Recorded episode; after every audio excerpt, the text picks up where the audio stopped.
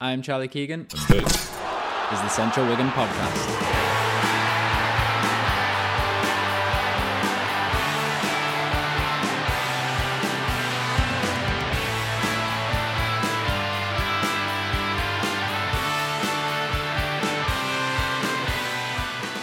Hello and welcome to the Central Wigan podcast. This is episode 11 and it's a little bit late after the game against Hull City because I'll be honest, I didn't really want to record this, but I've just come off the Progress of Unity podcast. We had a big chat about it there, and my thoughts and feelings of the game have come all back up, so I need somewhere to put them. So it was a new year, but the exact same scoreline for Wigan. For the third time in a row, Wigan fell to a 4 1 defeat, and I have no idea what the board and the coaches need to do from this point on to sort it out, but it's getting a bit out of hand and needs sorting quickly.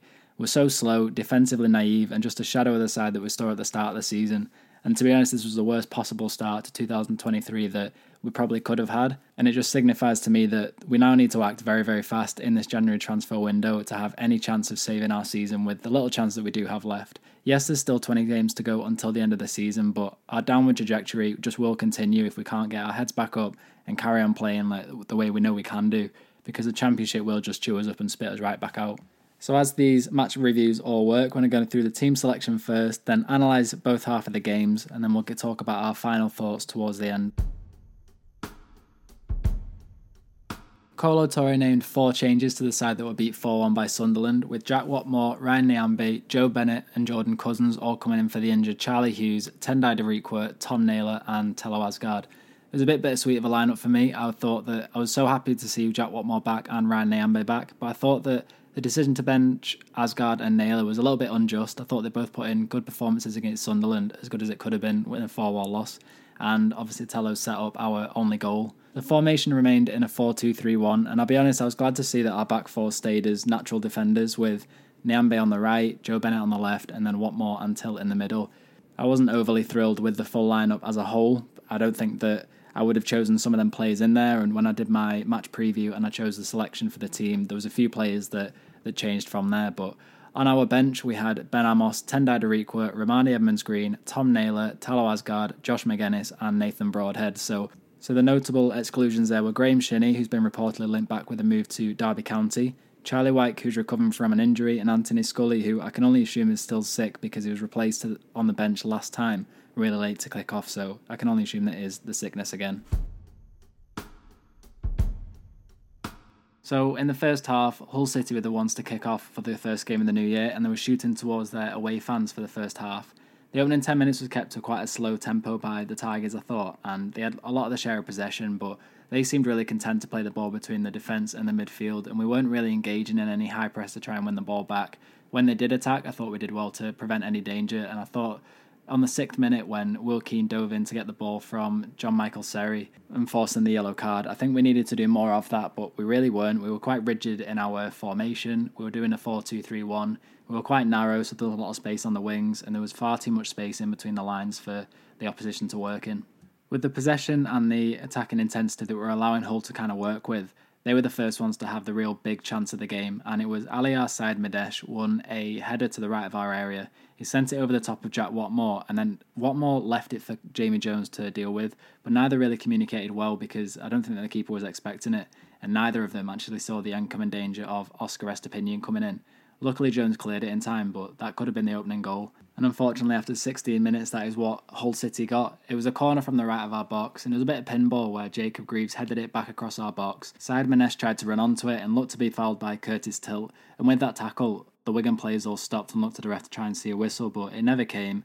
We were sleeping, and Jacob Greaves was awake to bury the ball past Jamie Jones into the goal. So there's a lot of defensive naivety. We were really slow, and for neither of those two phases for Jacob Greaves to be involved, nobody was marking him. So another shot in the foot by Wigan was something that we have to really sort out really quickly. And if Touré is going to try and turn this team around, our defence has to be so much better.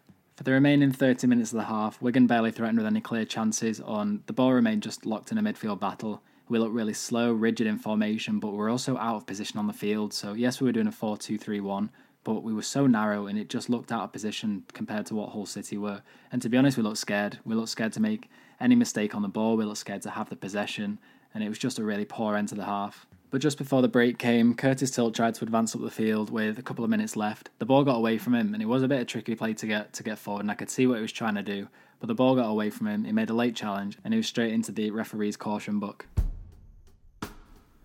So both managers decided to make a sub at half time. Callum Lang came off for Nathan Broadhead, and Liam Rosenior swapped Allahyar manesh for Tyler Smith. The first half I thought started a bit like the first. Both sides were trying to get into a rhythm without overcommitting, but Hull remained as the holders of the possession, and without much of a spark in our side, Kolo Touré made another substitution after 55 minutes. This time it was a double substitution. Jordan Cousins and Ashley Fletcher came off, and Tom Naylor and Thelo Aasgaard came on. Now, I said in the first half, I put this on Twitter, that the game was crying out for Nathan Broadhead and Thelo Aasgaard. For me, they are two players that should be starting pretty much every game that they are fit enough to. Whether they weren't fit enough to start this game, I don't know. But they are just such difference makers. And I felt that as the game hit the hour mark, we looked to be finally setting into the game. The substitutions were giving those attacking sparks that were crying out for. And just after the hour mark, Wigan Athletic won a corner, which James McLean took from the left hand side, swung the ball in, and somehow managed to find Nathan Broadhead, who is one of the smaller players on the field, but he headed it home for his fifth goal of the season. And to me, I thought it was well deserved. I thought the inclusion of Aasgaard, Naylor, and Broadhead were exactly what we needed to crank our intensity levels right back up from where they were. Liam Rosenior then responded to the equaliser by swapping Longman for Woods, just to try and strengthen their hold on the game. And down our left hand side is where Hull were trying to divert their attacks. James McLean and Joe Bennett started to make really strong challenges to prevent that. But then Bennett picked up a bit of an injury. He couldn't really continue and got brought off by the medics. We brought Josh Magennis on to try and bolster our attack instead. James McLean dropped to left back, and I'm not overly enamoured with James McLean at left back, to be honest. And I think that Joe Bennett was actually having a pretty decent game. We're going to go into standout performances later, but I thought that Joe Bennett, for the start of the second half, was, was having a decent game. Liam Rosenior then made another change after the, the 70 minutes with John Michael Seri coming off for Ozan Tufan, who was actually our second player of the Who to Watch series that we did in the match preview. As the Latics try and press for 12 minutes to go, a long ball was sent over the top towards our defence, completely wrong footed Curtis Tilt, and the attempt to clear it just fell to Estupiñán inside our area. He had he tried to have a shot against Jones, and then there was a little nick off Jack Whatmough, and the ball trickled into the net. A really, really tough one to take that and just change the entire game sucked all the life back out of us. And between the Joe Bennett injury and that second goal, I think that was the major turning point that our heads just went again.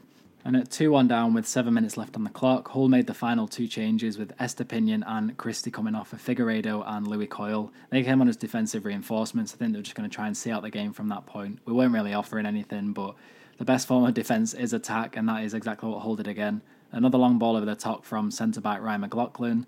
Saw Jamie Jones try and come out of his goal to deal with it. Tyler Smith was also running onto it for Hull, and it just looked like we backed out of the challenge. Smith didn't look all too confident either running into that one, but he was more committed than Jamie Jones was. Knocked the ball past him and managed to finish from quite a tight angle. So it was 3 1 down. We were all thinking, surely not another 4 1. Game was starting to wrap up, but it was New Year, same Wigan, because before we knew it, it was 4 1. Tyler Smith added his second of the night, and this time it was Regan Slater who worked his way pretty much unchallenged all the way to the right hand side of our box and swung the ball into Tyler Smith, who was unmarked at the far post to finish.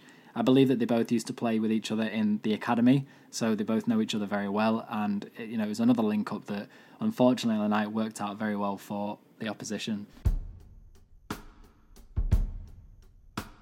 Now, I kept that game analysis short and sweet because I cannot believe that we've just seen another 4 1 defeat that is now the fourth time this season we've been beaten by that scoreline. With 5 1 against Burnley, they only want to beat that.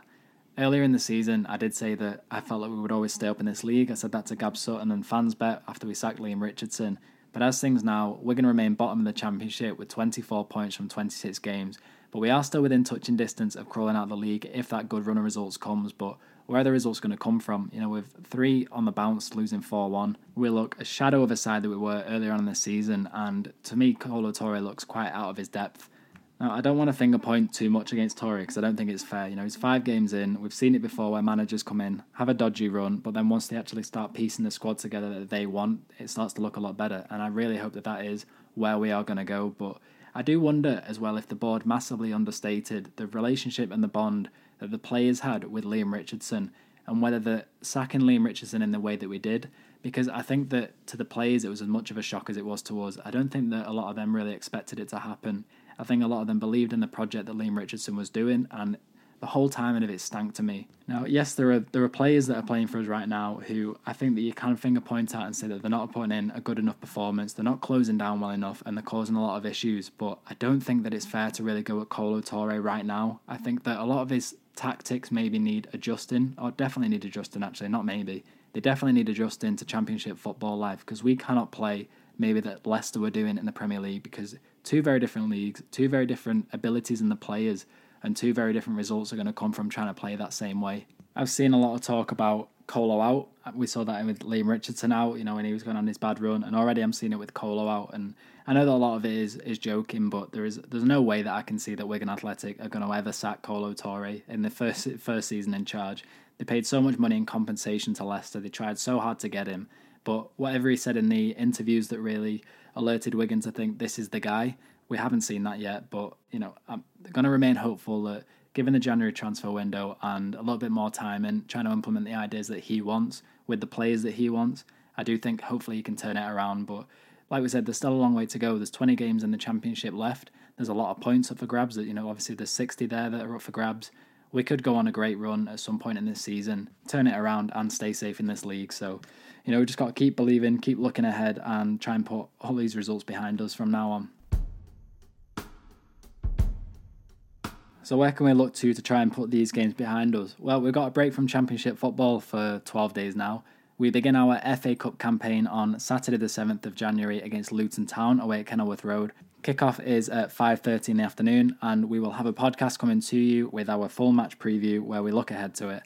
We are also on the Progress of Unity podcast. We just did a full, it was a longer podcast actually. It was a full long podcast about the Hull City review. We got into quite a lot of debate about where it's all going wrong and what we need to do. And then we also looked ahead to the Luton Town fixture as well. But that's everything from me on this podcast. As always, you can follow our Twitter at Central Wigan, where we post everything on there. You can follow our Substack, which is a straight to email newsletter. That is centralwigan.substack.com. There's a free version and a paid version. The paid version is just £3.50 a month delivers match previews, match reviews, loan reports, and youth development reports as well. So I wanted to keep this podcast short. I don't really want to go over a 4 1 too much. So that is everything. Thank you for listening and up the Tics.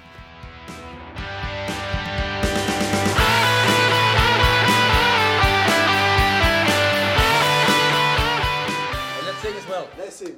Kolo, colo, colo, colo, colo, colo.